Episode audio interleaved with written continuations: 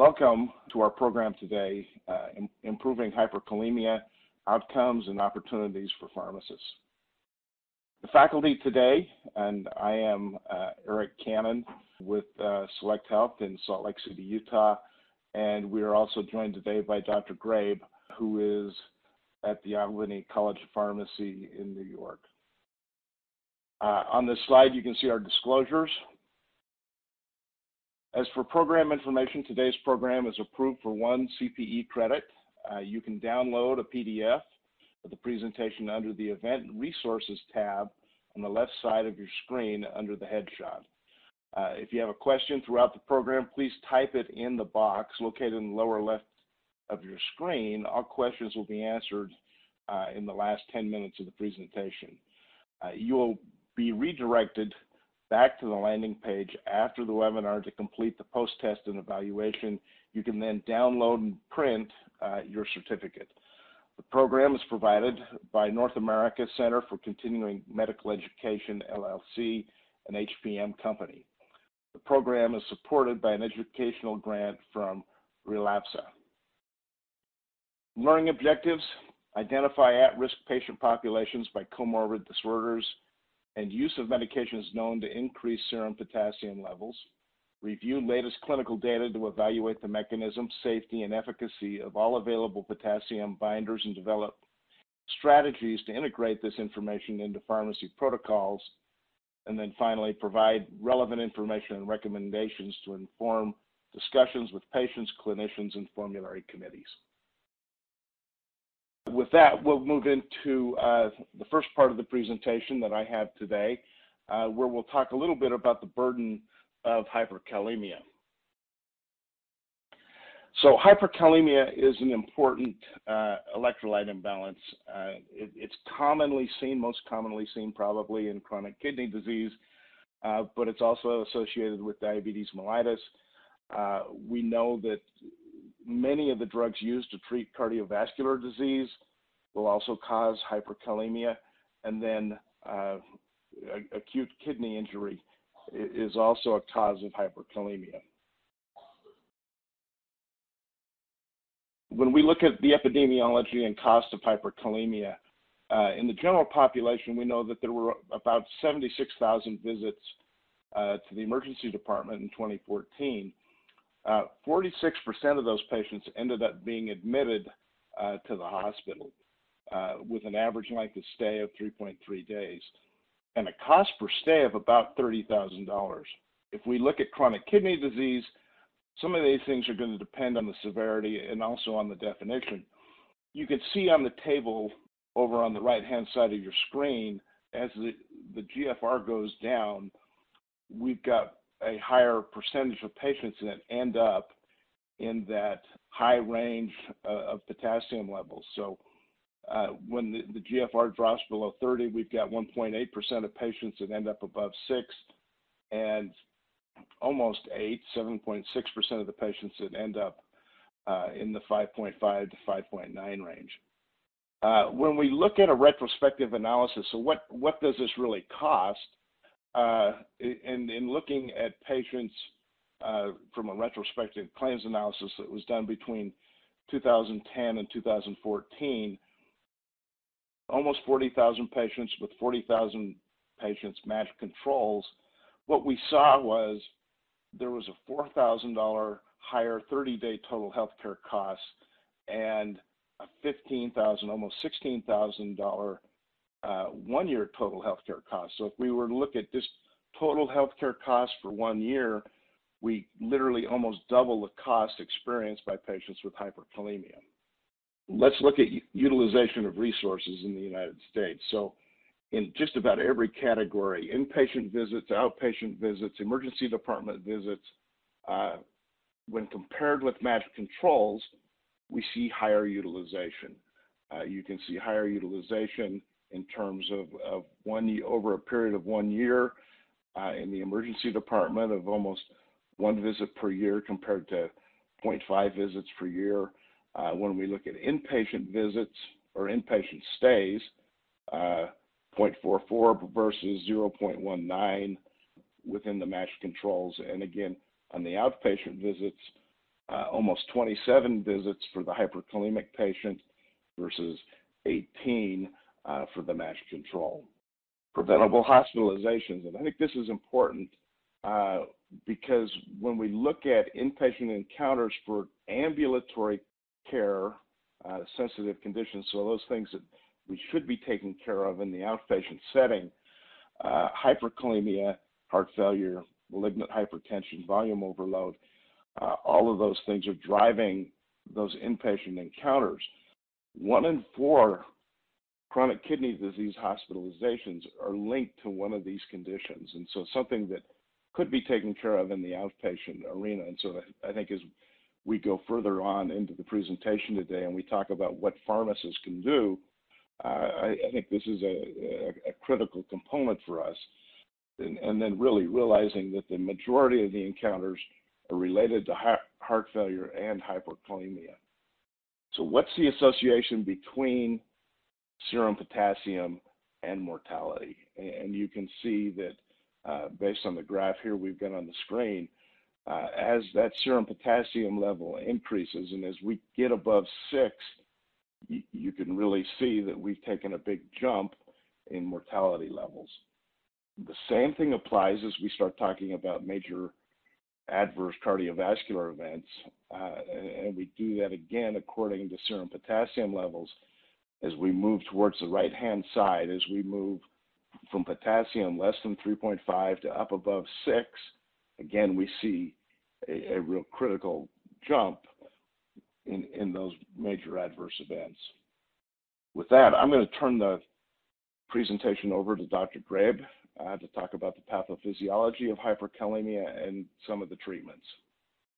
Uh, thank you, Dr. Cannon. Uh, we're going to uh, first discuss the pathophysiology of hyperkalemia and how those important concepts will influence some of our decision points later in this discussion.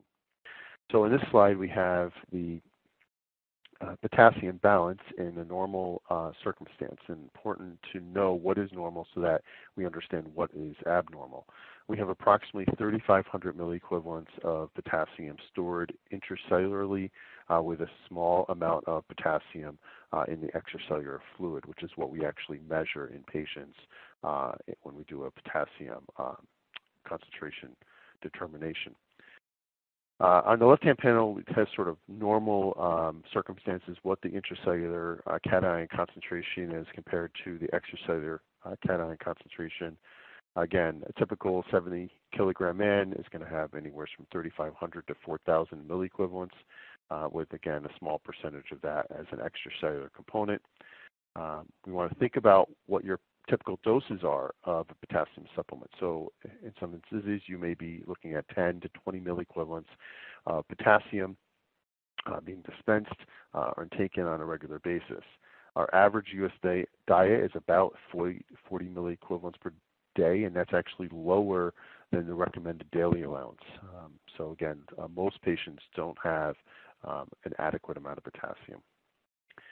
Now, what's appropriate about that is we uh, have an ability in the kidney to um, regulate potassium um, uh, quite nicely. Uh, in this graphic, um, which is borrowed uh, from an article a couple of years ago, uh, it's a simple review of how uh, some of those mediators um, interplay within the renin angiotensin aldosterone system. And so we have a number of interventions, therapeutic interventions that will influence this pathway uh, and you'll uh, notice that they will impact uh, the renin levels, um, the angiotensin converting enzyme uh, function as well as an aldosterone function. And so those therapeutic interventions include ACE inhibitors, angiotensin 2 receptor blockers, uh, renin inhibitors, and uh, also aldosterone antagonists. And each one of these in um, by themselves or in combination um, will have an influence on the amount of potassium uh, that is uh, regulated by the kidney. Now, it's important to also understand how potassium is eventually excreted in the urine. Most potassium is going to be reabsorbed uh, in earlier parts of the nephron. However, here we have a picture of the um, uh, tubule of the cortical collecting duct where uh, potassium secretion is uh, occurring Uh, this is the principal cells uh, that line the tubule lumen of the cortical collecting duct.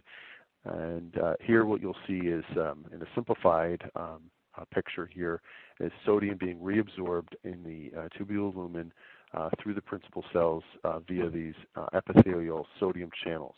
Um, that will create a negative uh, charge along this uh, basolateral membrane, uh, ultimately driving potassium um, secretion uh, into the tubule lumen, ultimately to be um, eliminated uh, in the urine. In addition to this, the amount of potassium secretion that occurs will be influenced also by the amount of chloride reabsorption that occurs uh, in between the principal cells. Uh, the more chloride that is reabsorbed paracellularly um, will influence the total amount of potassium we secrete. Uh, so again, um, this negative charge along the basolateral membrane creates electrochemical gradient uh, to secrete potassium. Now, what's interesting is that because of the influence of hormones and other regulators, this um, allows us to ramp up uh, the number uh, and the activity of the uh, sodium potassium channels in the principal cells. in addition to that, tubular flow is that is the more um, urine flow that occurs through the tubules generates um, additional activity along the principal cell. So the kidney can uh, increase and decrease the amount of potassium uh, excretion uh, quite substantially. It can limit it down to 10 milliequivalents a day when it needs to conserve, and it can increase excretion up to 400 milliequivalents a day, which is quite remarkable. So uh, long ago, when I first started in the field, uh, one of the nephrologists I worked with uh, used to always say, "Hyperkalemia waits for no one." Um, and what he meant by that was the fact that even though you might measure potassium uh, a minute ago, um, it can change quite rapidly through changes uh, in the body, burden from uh, extracellular uh, sources and intracellular sources. And so uh, potassium is a very important cation for us to monitor and, and pay attention to. There's a number of adverse um, consequences to this, including severe muscle weakness, electrocardiogram changes, conduction abnormalities, arrhythmias, uh, and reduced urinary acid secretion. And so these uh, alterations can ultimately lead to um, uh, death, and so an important thing to keep in mind. So that's some background on the um, pathophysiology of how uh, potassium is handled. Uh, next, we'll switch into uh, a little bit of gear and talk about some patients that are at risk for hyperkalemia. So as you might imagine, uh, much of this centers around uh, many of the drugs we use for common conditions. Uh, so for example, in hypertension, in heart failure, and diabetic nephropathy, we often use uh, drugs such as ACE inhibitors, angiotensin II uh, receptor blockers, aldosterone antagonists. And so these um, create obviously an interruption in how uh, patients normally handle potassium and put these patients at risk. And obviously, the numbers of patients that have hypertension, heart failure, and diabetes uh, is quite substantial. So the burden of the total population is quite high. So let's just pick one of these and talk about hypertension. Um, what are our strategies? We might um, first we might maximize the dose of one agent and then add a second agent. Uh, we might start one agent and then add a second before you get to the maximum dose of the second. We might start two agents and titrate the doses up. And we might even follow, of course, the DASH uh, diet, and that is the dietary approach uh, to stop hypertension. And each one of these is uh, fraught with some uh, risk in terms of increasing um, hyperkalemia uh, propensity. And so, uh, if you maximize dose, you're going to increase the impact on an ACE inhibitor or ARB in terms of how it might increase potassium. if you're adding two agents, again, um, those two agents might influence uh, potassium uh, excretion, and then um, uh, the dietary approach to stop hypertension sounds like a great idea in normal individuals, but in patients with reduced kidney function, uh, those diets are very high in um, fruits and vegetables, and subsequent to that, there's a high amount of potassium. So again, you need to uh, temper your enthusiasm sometimes about these diets uh, because in some patients it actually might be harmful. Now, um, talking about heart failure, many years ago now, in about uh, 20 years ago, uh, there was a phenomenal study called RALES, which looked at uh, the impact of spironolactone on heart failure. And these patients in this study uh, back then had severe heart failure, uh, and the study was terminated early because, as you see in this uh, Kaplan-Meier graph, the incidence of mortality when spironolactone was used in severe heart failure um, resulted in a 31% reduction in death which was a remarkable finding back then. And so um, the implication of this is that patients with severe heart failure should be started on spironolactone. Well, guess what? That actually happened. And so if you look the um, years prior to the RALES study, the use of spironolactone was quite small, uh, relatively uh, compared to uh, after the study was um, published. So again, the study was published in 1999, and as you might imagine, the number of people interested in using spironolactone for these patients um, was substantially increased. And of course, so was the incidence of hyperkalemia. So again, a direct correlation to the increased use of spironolactone in high-risk patients, leading to an expected outcome the risk of hyperkalemia also associated with antihypertensive medication classes. Again, here we have um, relative risk and ratio um, for patients getting a potassium above 5 and relative risk of potassium uh, going above 5.5. And you can see um, predictably that ACE inhibitors, ARBs, and potassium-sparing diuretics, uh, in addition to that, beta blockers will increase the risk of potassium uh, going above 5 as well as 5.5, whereas uh, expectedly diuretics that do not have a potassium sparing component to it um, reduce the risk of um, hyperkalemia. So if you look at this study uh, done a couple of years ago, they looked at a number of randomized clinical trials comparing uh, individual uh, agents, including ACE inhibitors, angiotensin II receptor blockers, direct renin inhibitors. There's a total of 33 trials. 22 of them were ACE inhibitors, and the rest are all outlined here. And 23 of them, almost 10%, uh, had hyperkalemia in the dual group compared to 5% in the mono group. That's a still quite a high number of patients that you are going to see in different clinical scenarios uh, that are going to have an increased risk of hyperkalemia. Uh, clearly, when you combine agents, when you combine agents within the RAS cascade, uh, the risk was quite high, a 55% increased risk of hyperkalemia, um, which uh, again is substantial.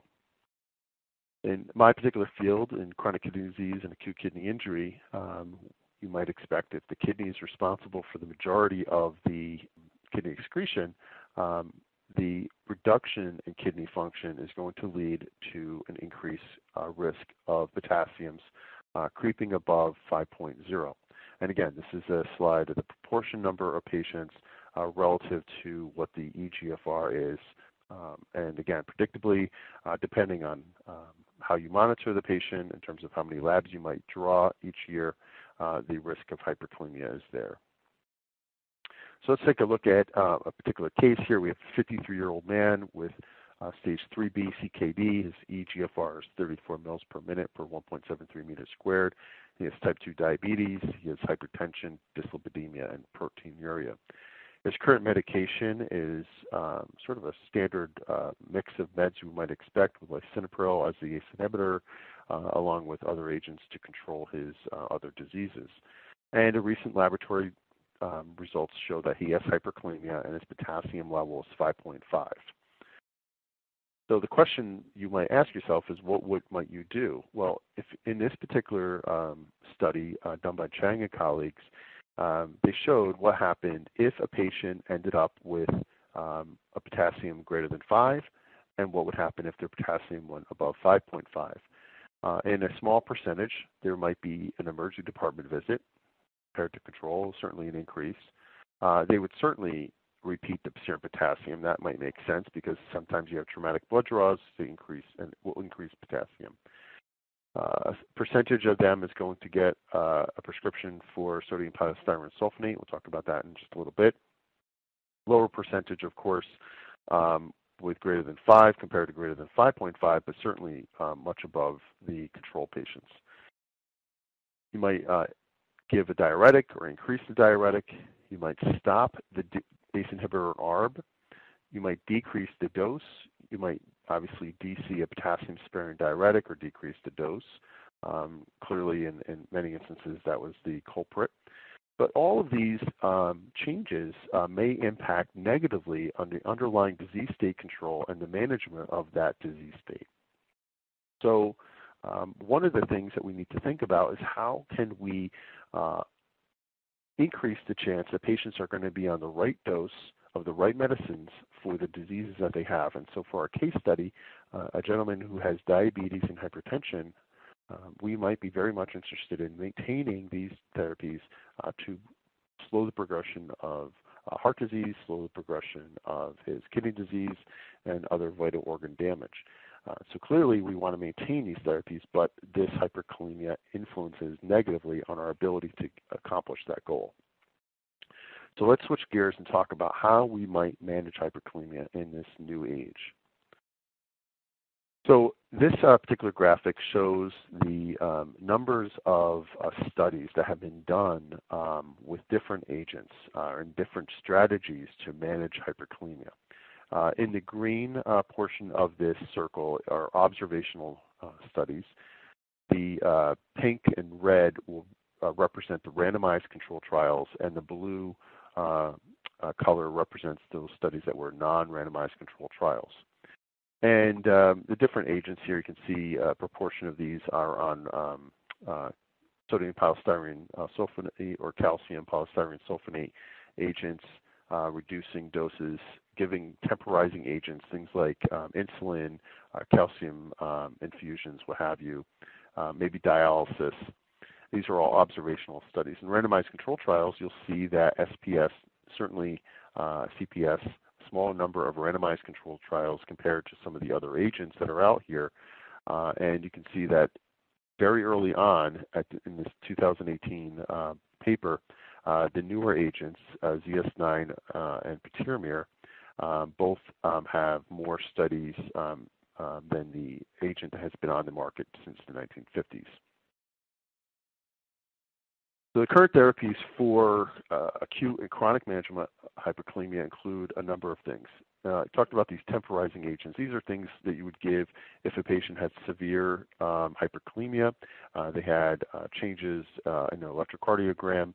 Uh, we want to obviously protect the heart, protect the patient, um, take care of that life-threatening situation. And so in that acute scenario, uh, we would use agents such as insulin and dextrose, beta agonists such as albuterol in some cases, and um, in um, uh, cases where the kidney cannot respond appropriately, we may um, introduce hemodialysis uh, for that particular patient.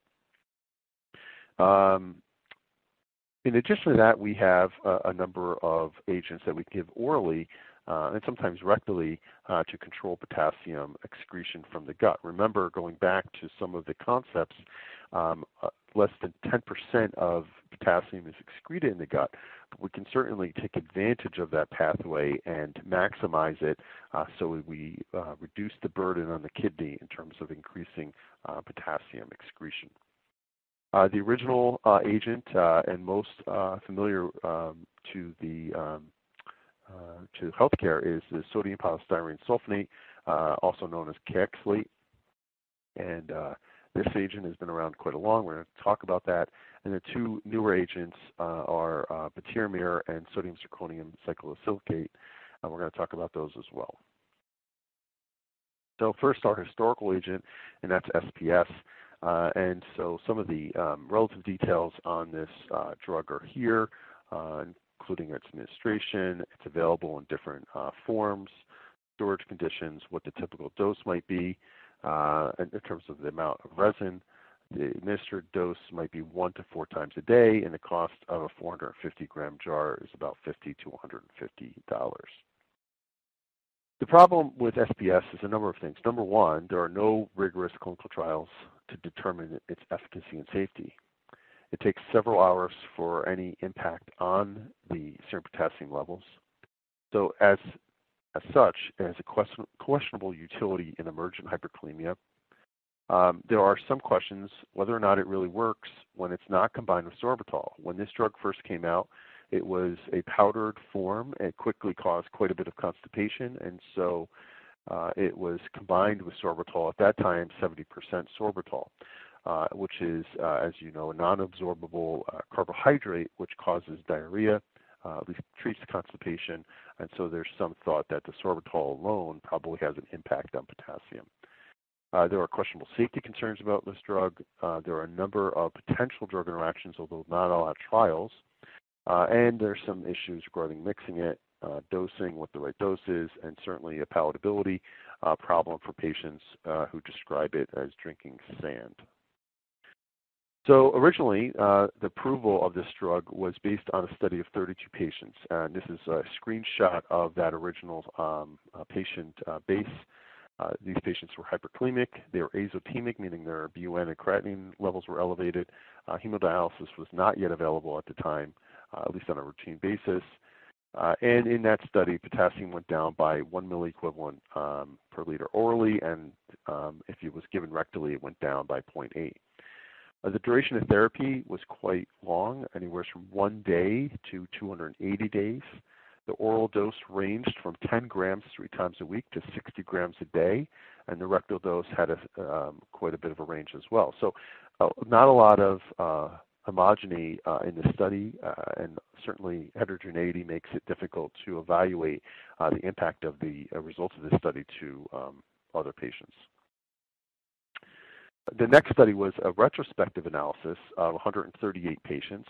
Uh, oral dose, again, had a quite a bit of a range. Uh, suspension with sorbitol was administered, and the mean change compared to control was only a negative 0.14 milliequivalents, which is not a substantial change uh, with a drug that's supposed to uh, have a positive impact on serum potassium levels. The next study was a prospective analysis of six hemodialysis patients, and it had no effect on serum potassium. Uh, some of the details are here, but you can simply see straight lines if it was resin alone versus sorbitol and resin uh, over a 12-hour time frame. Uh, these six patients did not have any change in serum potassium. The next was a prospective randomized single-blind study, uh, and in 97 patients with chronic kidney disease, they were treated with the agent for three days. Uh, there was a reduction in serum potassium of 1.5 milliequivalents per liter at day three. Uh, but these patients had a significant rate of adverse effects. They had uh, a lot of GI effects, and they actually had an increase in blood pressure, uh, presumably due to the sodium burden uh, that this agent provides patients. The next one was a prospective, randomized, double-blind, placebo-controlled trials. This was 33 patients with CKD. Mean GFR was 20, so these patients were stage 4 CKD. Potassium was 5.2 on average. The dose was 30 grams. It was mixed with water and not sorbitol. Uh, and after a week of therapy, uh, there was a, approximately a 1 milliequivalent uh, per liter decrease in serum potassium. It showed a better uh, reduction uh, with a week of therapy. Increased rate of adverse effects, as you might imagine, but it's a very small sample size and a very particular uh, and patients with CKD stage 4, a very small number of patients uh, with a very specialized disease. So what are the concerns uh, regarding safety of SPS? So the incidence of colonic necrosis has been something that uh, people have been talking about for the last couple of years. Uh, there's not a lot of great evidence here, um, but it is consistent. Um, and you have a series of retrospective um, studies along with a systematic review of case reports. Uh, each one of these, again, it's rare uh, to see. Uh, some of these um, um, included uh, preparations with 33% sorbitol. Some of these cases were without sorbitol. Uh, overall, it's anywhere from uh, 0.14 to 0.4% uh, incidence. And so the risk is quite um, low, but still quite um, significant in the sense that uh, when this does occur, uh, it is a substantial concern for patients. As far as drug interactions are concerned, uh, the FDA um, issued a um, letter uh, a couple of years ago uh, looking at the fact that they were concerned about this drug and the amount of drug interactions it may uh, have. And so, um, based on that, they were uh, asking for drug um, interaction studies with the agent, um, but at the very least, that patients and prescribers should separate dosing of this agent um, by at least six hours. Um, as far as I could find, uh, there's only a about three uh, reports which um, talk about drug interactions in a uh, study format, uh, and those were uh, quetiapine, lithium, and iron studies, which showed consistently a reduction in um, absorption or exposure to the agent. So in summary, there are really no good rigorous clinical trials to determine efficacy and safety. It takes several hours uh, to see an effect. Uh, really no uh, effectiveness in emergent hyperkalemia. Uh, we're not entirely sure how effect effectiveness uh, is measured when not combined with sorbitol. Uh, I think there are significant safety concerns, and there's a question of drug interactions and certainly spacing around um, other medications that um, uh, patients need uh, to consider. So let's switch gears and talk about some of the newer agents that are on the market. And so this is patiromer, which is first to market um, between the two that I'm going to discuss today. Uh, it's another um, oral potassium ex exchange resin. It is not absorbed. It doesn't degrade. Its primary effect is in the colon. It does come in powder packets, um, which need to be mixed, um, and there are some specific mixing instructions uh, in how a patient is going to take it, um, which uh, may complicate regimens a little bit um, to some extent. It does need to be refrigerated. However, once it's out in room temperature, it is stable for three months. But some of those storage concerns may be a, a little bit problematic for some pharmacies uh, in terms of the space that they have in their fridge for some of the boxes. Uh, it's available as a number of different doses. Uh, it's given once a day, uh, and you titrate it weekly. Uh, the cost is uh, higher for 30 packets. So again, the burden to the patient may be higher, but depends on their insurance coverage and what their specific copay is going to be.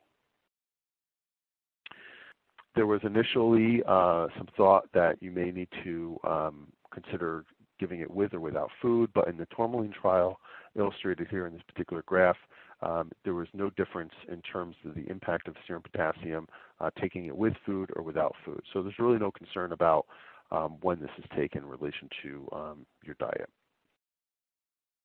There are three primary trials that uh, are important to consider when um, thinking about the efficacy and safety of the drug. And um, those are the Amethyst, Opal, and Pearl trials. And the GEMS are here just to kind of help uh, guide your uh, learning and understanding of the uh, typical trials here. Um, the Amethyst trial was a patient population with diabetes um, mellitus. Uh, these patients have diabetic nephropathy as well. They had stage 3 and 4 CKD. They were all hyperkalemic. They were on RAS inhibitors, and this was a year-long trial. Uh, the results is that all patients who are on ACE inhibitors, ARBs, or the combo the majority were on spironolactone as well, uh, and it was effective. Uh, the, that potassium was maintained for 52 weeks, uh, but if you stopped the drug, it started to go up. The OPAL trial was patients that had stage 3 and 4 CKD, hyperkalemic, again, similar um, uh, therapies on board. Again, all patients were on ACE inhibitors. It was effective. Um, and the most common adverse effect in this particular trial was constipation in 11% of the patients. The Pearl trial was a patient population with heart failure. Uh, they all had chronic heart failure. Uh, they all had a reason to be on spironolactone. Um, and so it was a four-week trial and showed that with uh, the addition of patiromer, the incidence of hyperkalemia was lower uh, and certainly a benefit in those with CKD and heart failure. GI-related adverse effects in 21% of the participants. So let's talk a little bit in more detail on this. In this trial, this study was simple, I think. It was a very appropriately dura uh, duration of the trial, uh, a year-long trial, and what this graph shows that you shows you is that the drug actually works. Potassium's above five, um, uh, mild and moderate hyperkalemia, and uh, within a day, the potassium is down and within normal range, uh, and some bump after the end of the trial when the drug was discontinued, but certainly not above pre-study values. Opal, similar story. Potassium goes down. The drug works works effectively and works nicely. It doesn't matter whether it was mild, moderate, or severe hyperkalemia. All patients were down in the normal range uh, during this particular trial. In terms of concomitant therapy uh, in OPAL, you can see that in placebo, you had 62% that had hyperkalemia compared to 16% while they're on drug, and the vast majority of patients on patiromer were able to maintain their therapy with RAS inhibitors, whereas uh, less than half were able to do so if they were on a placebo. So again, this goes back to the concept I mentioned earlier, and that is uh, it's important for patients to maintain these therapies uh, to treat some other diseases. So the, the concept of this is an additional agent we add on board to uh, allow freedom of using RAS inhibitors uh, to treat their diabetic nephropathy, their heart failure, what have you. The PEARL trial, again, this is the heart failure trial. This is, uh, again, uh, spironolactone was started in both these patient populations, and you can see that um, despite the addition of spironolactone at different dosages, an increase here halfway through the study, uh, the patients on patiromer were able to maintain potassium levels in a normal range, whereas the patients that did not have the agent, uh, their potassium levels went up um, above uh, the hyperkalemic um, threshold.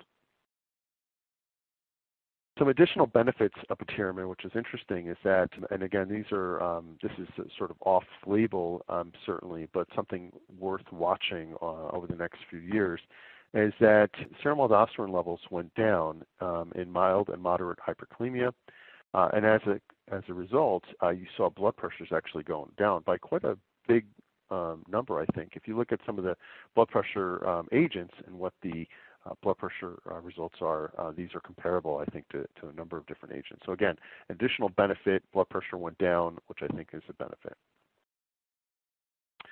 Uh, initially, uh, there was some concern about drug interactions with patiromer. Um, that has been somewhat uh, tempered. they did a number of trials. They showed that these particular agents had a significant interaction. when they, these were all in vivo trials, they looked at actual patients, they picked 12 medications that were high on their list, and of those 12, only three really came out on top: Cipro, fluoxetine, levothyroxine, and metformin. Uh, and really, in general, there's a low risk of drug-drug interactions. Uh, the recommendation in the package insert is to separate it by three hours before and after other other medications, uh, but this really kind of showed that there's really only three that we're concerned about. So in summary, it does take several hours for the um, reduction in potassium. It occurs within seven hours, the full effect in days, and certainly as you titrate the dose. Uh, we certainly don't know if it's going to really be all that helpful in emergent hyperkalemia. And um, we can certainly, if we dose it too high, um, we can cause uh, the reverse in hypokalemia, hypomagnesemia. Um, we keep an eye on drug interactions. Uh, the most notable ones are uh, were mentioned. It does have a higher cost, so that might have an impact on patients' ability to take the med, and it does have some specific um, details regarding storage, mixing, and administration. Next agent is sodium zirconium cyclosilicate, uh, or ZS9. Uh, this had a long road um, uh, to get approved. There were some uh, manufacturing issues uh, that were identified by the FDA, uh, but ultimately in um, May of 2018 it was approved. Uh, this has um, another exchange resin. Uh, this one uh, exchanges um, sodium and hydrogen ions for potassium, and um, it is available as a powder. There was some initial discussion of whether or not they would make a dissolvable tablet. That who knows if that will actually happen, but at least at this point, it's a, a suspension. There are two primary trials that you should concern yourself with. First is uh, Harmonize trial, which is a phase three randomized double-blind placebo-controlled trial in patients with uh, hyperkalemia. Uh, they were randomized to three different doses. There was an open label phase. Uh, those that actually uh, achieved normal kalemia were randomized to a 28-day or four-week study, and the vast majority actually uh, achieved normal kalemia. The results that most patients were on RAS inhibitors. They all majority had CKD. Uh, it was effective. Adverse effects were comparable to placebo, but if you push the dose to the higher end, uh, some patients got edema.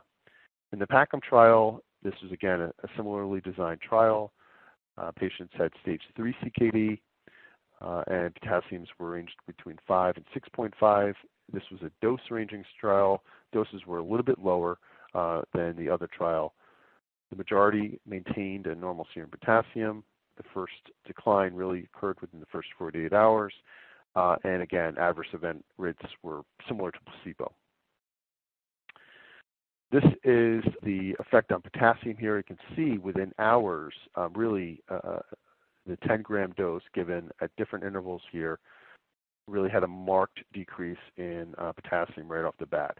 And so this is the reason why some people might start thinking whether or not it might be used in the emergency department setting as a as a combination to the uh, typical therapies we give for acute hyperkalemia. Now that is certainly off-label at this point, but it's something that works uh, fairly quickly, certainly quicker than the other agents. Uh, when you look at uh, the types of patients in these in this trial, um, it didn't matter if you had CKD, what your GFR was, if you had heart failure, diabetes, taken RAS, or what your baseline potassium level was. Potassium in every instance went down to the normal range. And again, here we have a reduction in serum potassium in each instance, whether it was uh, placebo, uh, sorry, uh, ZS9 at 5 grams or 10 grams. Uh, they had a reduction in potassium that was significant uh, it certainly shows a dose response here. So the more you give, the more impact you'll have on serum potassium levels. When we looked at adverse effects, um, they're very comparable uh, to the placebo in terms of adverse effects. In fact, in um, uh, some of the GI effects, the percentage of um, constipation was actually higher on the placebo patients uh, compared to the treatment patients. Um, edema did come up here um, as the dose went up. Edema certainly became an issue, uh, but not was not something identified in other trials of this agent, uh, but something to keep an eye on. Obviously, when you're exchanging potassium for sodium and sodium is getting absorbed, that's something to be at least aware of. Again, tolerability is comparable to placebo. No treatment-related serious effects. Lower rates of GI uh, compared to placebo. Uh, numerically higher uh, with edema, but did not require treatment uh, in half the patients. And most of the patients that had edema had a peripheral edema only and were able to complete the trial. Uh, because the drug um, does lower potassium, there was a risk of hypokalemia um, with the higher doses, uh, and they resolved with some dose adjustments. As far as drug interactions are concerned, in vitro uh, studies were done, 39 drugs were tested, 23 had some measurable interaction. Most of that had to do with the fact that the pH was changed. Uh, the pH went up in the GI tract. When they switched that to in vivo studies, um, nine of those uh, 23 drugs were uh, were tested um, and said um, that there's some degree of, um, of interaction. We looked at that a little bit uh, further. You saw um, a change in terms of the impact of um, uh, the absorption of the drug. An increase in exposure was seen where those drugs were weak acids, so drugs like furosemide and atorvastatin, there was an increase in exposure. For those that drugs that are weak bases, you'll see a decreased exposure and three drugs demonstrate no uh, change, and that and those include drugs that you might expect, like levothyroxine, which often has a lot of drug interactions. So then, final slide here, and that is we have these new binders. We want to think about integrating them into clinical practice. I think there's some effort that needs to occur with respect to getting coverage by the insurers, some some work that needs to be done by uh, the healthcare team uh, to make sure that these patients are uh, given this opportunity to be on drugs that I think are much more safe and much more effective. I think uh, in terms of hospital formularies, that's going to depend on uh, some budget and formulary decisions in terms of whether or not they're going to put them on formulary.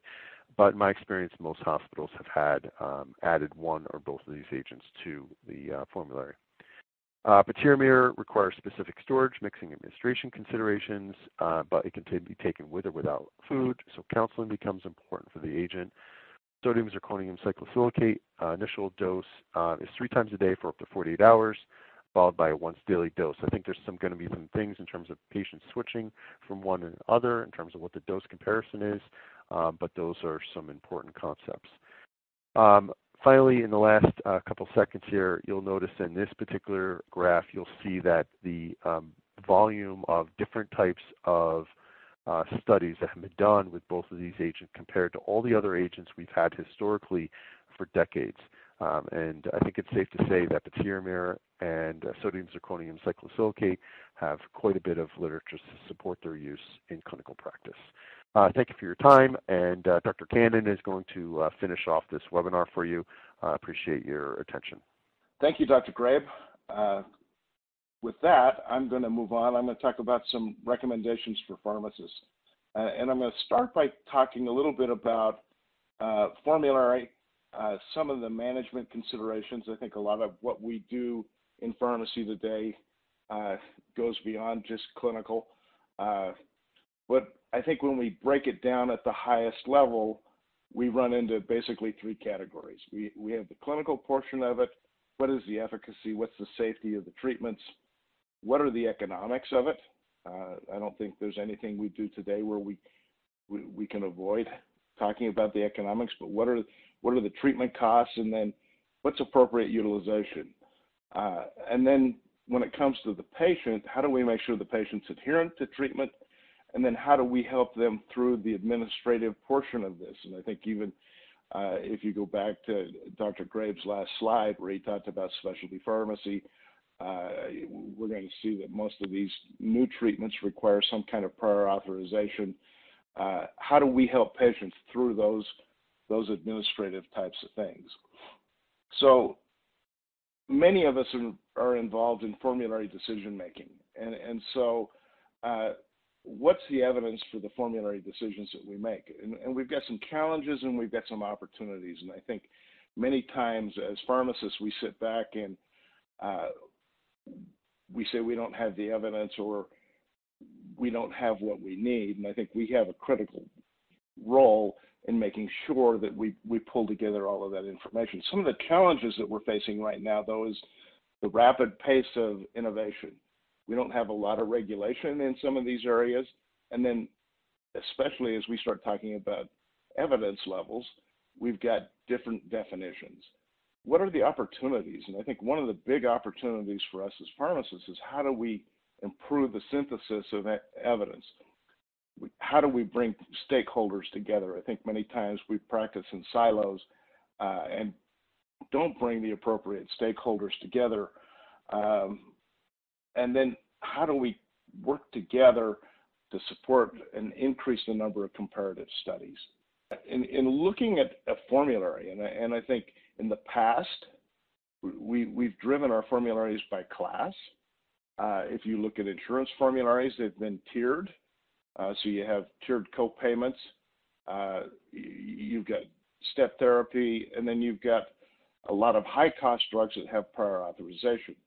In my mind, where we need to go is we pay for what works. So let, let's let's move towards value-based designs. Let's make sure that we target the therapy that's appropriate for patients. And then, and, and probably not specific to hyperkalemia, but in, in many other areas, we, we know that we're going to have companion diagnostics that are going to help drive uh, that treatment. Uh, as pharmacists, we play a vital role in really coordinating care. And I think uh, given that some of the new treatments are only going to be available in specialty pharmacy or in specific pharmacies, there's a real need uh, for us to make sure that we have integration. We ensure the right drug, the right time, but then we also need to ensure that the patient gets it in the right place uh, so that we don't delay access uh, to treatment. Given that some of these new treatments that we've discussed today are available in specialty pharmacy uh, or only available in specialty pharmacy, I, one of the things I thought I would uh, just point out or, or, review quickly was the fact that uh, a lot of the components that exist within specialty pharmacy are designed to help uh, really manage uh, the patient. So increased levels of patient counseling. Uh, many times specialty pharmacies will send a nurse out uh, with the medication for the first dose. Uh, there's a lot of administrative assistance as far as prior authorization, coordination of billing and things with uh, insurance companies, a lot of patient training, uh, refill reminders, and, and, while they're available at, at, just about every pharmacy now, uh, that is something that I think is going to be critical. And then adverse effect management, and, and what you see now with a lot of specialty pharmacies, and the one within the integrated system where I work, uh, it they they practice out of the same electronic medical record that the physician does. So as we talk about hyperkalemia, uh, being able to access those lab values and and really see what's going on is a critical component. there was a letter published uh, in, in, the British Journal of Hospital Medicine a couple years ago, actually almost 10 years ago.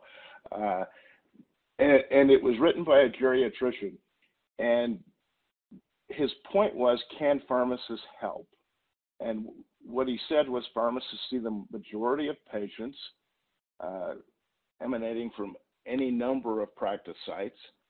Uh, he said that pharmacists are well placed to identify potential adverse interactions. And it was really amazing to me. The example he used was hyperkalemia. He talked about trimethoprim, which has amiloride like effects, but he talked about the interaction between drugs with amiloride like effects and ACE inhibitors. And he talked about the role of a pharmacist. And I think uh, many times we forget as we're filling prescriptions, as we're going through our day, the importance that some of these interactions may have. Uh, we've got older drugs like spironolactone that also has those amiloride effects. I think many times we think, well, that's an older drug, it's not used very often. One of the things we've seen uh, recently within our area is an increase in use of spironolactone, and it's not being used in primary care, it's being used by dermatologists. And so we know many times, especially dermatology to primary care, uh, we may not have the coordination that we need. That's a vital role or place that pharmacists can step in and fill that gap. So, what is the pharmacist's role in the management of hyperkalemia? Well, first, I mean, we need to identify patients that are at risk for drug induced hyperkalemia and come up with opportunities to manage uh, chronic conditions when somebody is at risk. We need to counsel our patients so that they have sufficient understanding and knowledge as to what the medications they are taking and what they need to monitor. Uh, some of that may be uh, counseling them as to their diet and different things. We need to seek ways to motivate patients to learn more about their disease uh, and, and be active partners in their care. I think if patients aren't taking an active role, it's very difficult for us. But then I think there's also an opportunity for us to be a liaison uh, with dietitians regarding the patient's diet uh, and, and really talk about different sources of potassium that may be going into that patient's body. So, what are the lessons we've learned today? Well, SPS, we know that the use is limited. It's got questionable efficacy, and there are associated adverse drug events that come along with that. Uh, we know, is effective for the management of hyperkalemia. Uh, we know it's not approved for the emergency management of hyperkalemia. Uh, we do have some adverse drug events that we know are associated with uh, uh, but not as significant as uh, SPS. We need to separate it from interacting drugs by about three hours. Now, when we talk about sodium zirconium, uh, we don't have any long-term studies. Uh, it appears that it is effective for acute management, onset within a few hours, but it's not indicated for the emergency management of hyperkalemia. So in conclusion, hyperkalemia is a common uh, complication in patients with chronic kidney disease, uh, acute kidney injury, diabetes and cardiovascular disease. We know there's certain medications that are going to increase the risk of hyperkalemia. Uh, as we've talked about, SPS has questionable efficacy and there are safety concerns. And then as we talk about the newer agents, uh, or sodium zirconium, they're going to be more selective for potassium, but we also know that there will be some additional administrative burden as some of these are going to require special distribution, handling, mixing, and uh, probably prior authorization from an insurance company. With that, that concludes uh, my portion of the presentation, and we will move into our question and answer period of the program today. Thank you. Uh, we'll jump right into the questions. Uh, Dr. Grabe, the, the first uh, question we get is uh, a, question asking about will the new agents affect emergent treatment of hyperkalemia in the ED? Uh, uh, thank you, Dr. Cannon. I think that's a really good question. What's interesting about that question is the fact that I think first and foremost, um, the standard um, procedures still are very important, and that is to um, evaluate whether or not the hyperkalemia is having an impact on the on the uh, heart rhythm. Um, and so an EKG is always uh, recommended initially to evaluate uh, whether or not it's impacted the um, the heart. And so in that regard, oftentimes what you'll find is that um, calcium gluconate is being infused to protect the heart in the setting of uh, acute hyperkalemia, uh, followed by perhaps a number of other procedures, which would include perhaps diuretics if the kidneys are functioning, um, insulin to shift potassium to cells. Uh, if the patient has some degree of acidosis, some might consider sodium bicarb. Some have used albuterol, uh, inhaled albuterol, uh, to shift the potassium into cells. And of course, if the kidneys are, are not working, um, consideration of uh, extracorporeal therapy in the form of hemodialysis, perhaps, uh, would be uh, would be in, indicated. Um, in all of that, um, and historically, uh, sodium polystyrene sulfonate has often been utilized uh, to help manage the potassium and, and, sort of bridge individuals over to the point where an underlying diagnosis can be established in terms of what's causing the hyperkalemia. It might be a drug-induced cause, it might be a dietary need, it might be a cause, and a combination of underlying comorbid diseases, often including uh, some disorder in the kidney. And so I think uh, based on that and, and based on the fact that these agents are probably uh, likely to be used in that setting, it may be you may see some of that use, but I would not replace some of the initial therapies for acute hyperkalemia um, uh, just because these agents are available. They just simply don't work that quick uh, to save a person's life. Great. Thank you. Uh, I mean, and, you've touched on this a little bit in, the acute setting, but you know, why don't we talk a little bit about you know what are the treatment options if we're not going to use binding agents? So treatment without binding agents. Uh, and let me kind of maybe combine that with, um, you know, the question was about a home remedy or prevention. Maybe we, you know, talk about treatment without the binding agents, and then uh, let's talk a little bit about prevention, if you could, Dr. Grave. Yeah, sure. I mean, I think uh, uh, some of the, the background information is important, and I, you know, knowing that uh, uh most of the potassium that um, um, you get is, is in your diet. Um, often, what we recommend in our clinic is simply a very um, restricted potassium diet, um, avoiding foods, uh, beverages, um, and, and, other things that might increase potassium um, uh, exposure. And uh, I think I think there's, there's a lot of education that goes around uh, what foods and, and such have potassium in them. Um, and that really becomes a, a, challenge, uh, particularly in light of the fact that a lot of these patients often have other dietary restrictions which uh, make things difficult. So, in, inclusion often of a dietitian or nutritionist uh, can be helpful in, in creating a diet that works, that's palatable, that's that's easy to follow. Uh, beyond that, um, we also, of course, uh, look at uh, drug interactions. Sometimes uh, uh, drugs together might influence the uh, increase of potassium, um, and so we might manage that by using uh, alternative therapies to minimize the exposure. Uh, we may institute using uh, diuretic therapy, and if it's a patient with hypertension, that uh, you know cert- certainly makes sense um, to institute diuretic therapy. Um, uh, but those are probably the biggest things. Some of you know, I think the home remedies thing. I'm not entirely sure exactly what that would entail. Uh, I think um, really the most home remedy you can do is simply avoid uh, excessive intake of potassium, since that's really our major source. Um, and um, you know, comparing that to what your, you know, ultimately what your kidneys can handle. Great. Hey, uh, when you answered the first question, you were talking about in the acute setting using insulin and dextrose infusion. And, we got a question, what is the dose and rate of insulin plus dextrose infusion in the emergent situation? Um, and so, in regards to um, an insulin infusion, most of the time, uh, and it's been a long time since I've been in the inpatient setting, um, uh, for for these patients.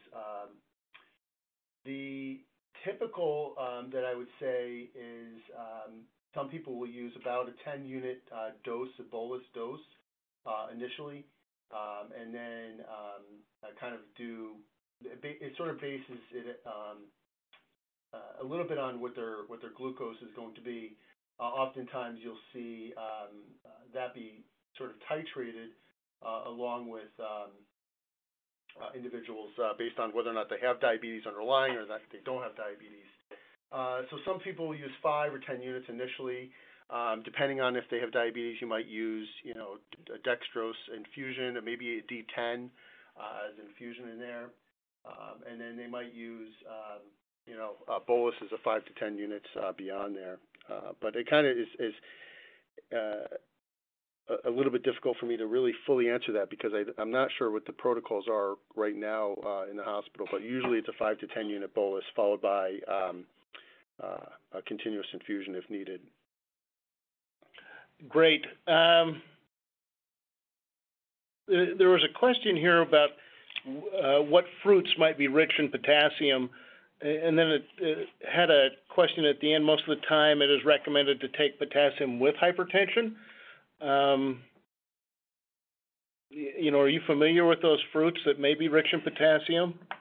Well, I mean, so the reason there's a, a link between taking potassium-rich foods and hypertension is that um, when you are um, potassium itself can actually lower uh, blood pressure, and so often when you look at uh, the DASH diet, uh, the DASH diet, uh, dietary approach to stop hypertension, is is a diet that's heavy in fruits and vegetables.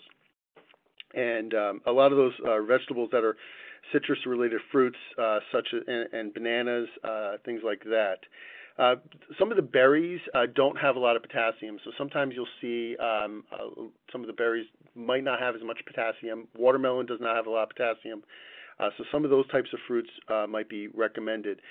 A great source of information for this is the National Kidney Foundation, which has a, a pretty robust patient um, pamphlet um, to kind of guide uh, choices um, to get the uh, nutrition they need um, and getting some fruits in the diet.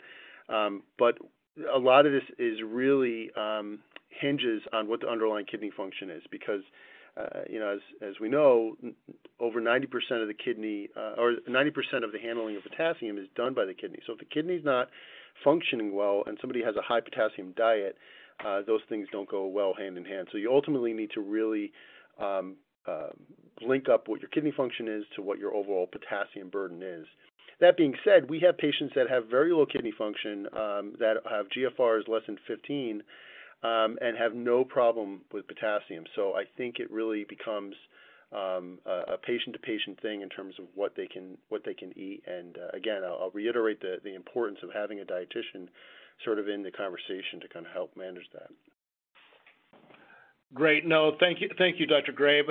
Uh, you know, I, think you you point to the the benefit of having a multidisciplinary care team, and we know that, you know, as we pull in a dietitian and a pharmacist and and everything else into the treatment of a patient that that collaboration allows us to deliver better outcomes for our patients. So uh, with that, we will thank everyone for joining us.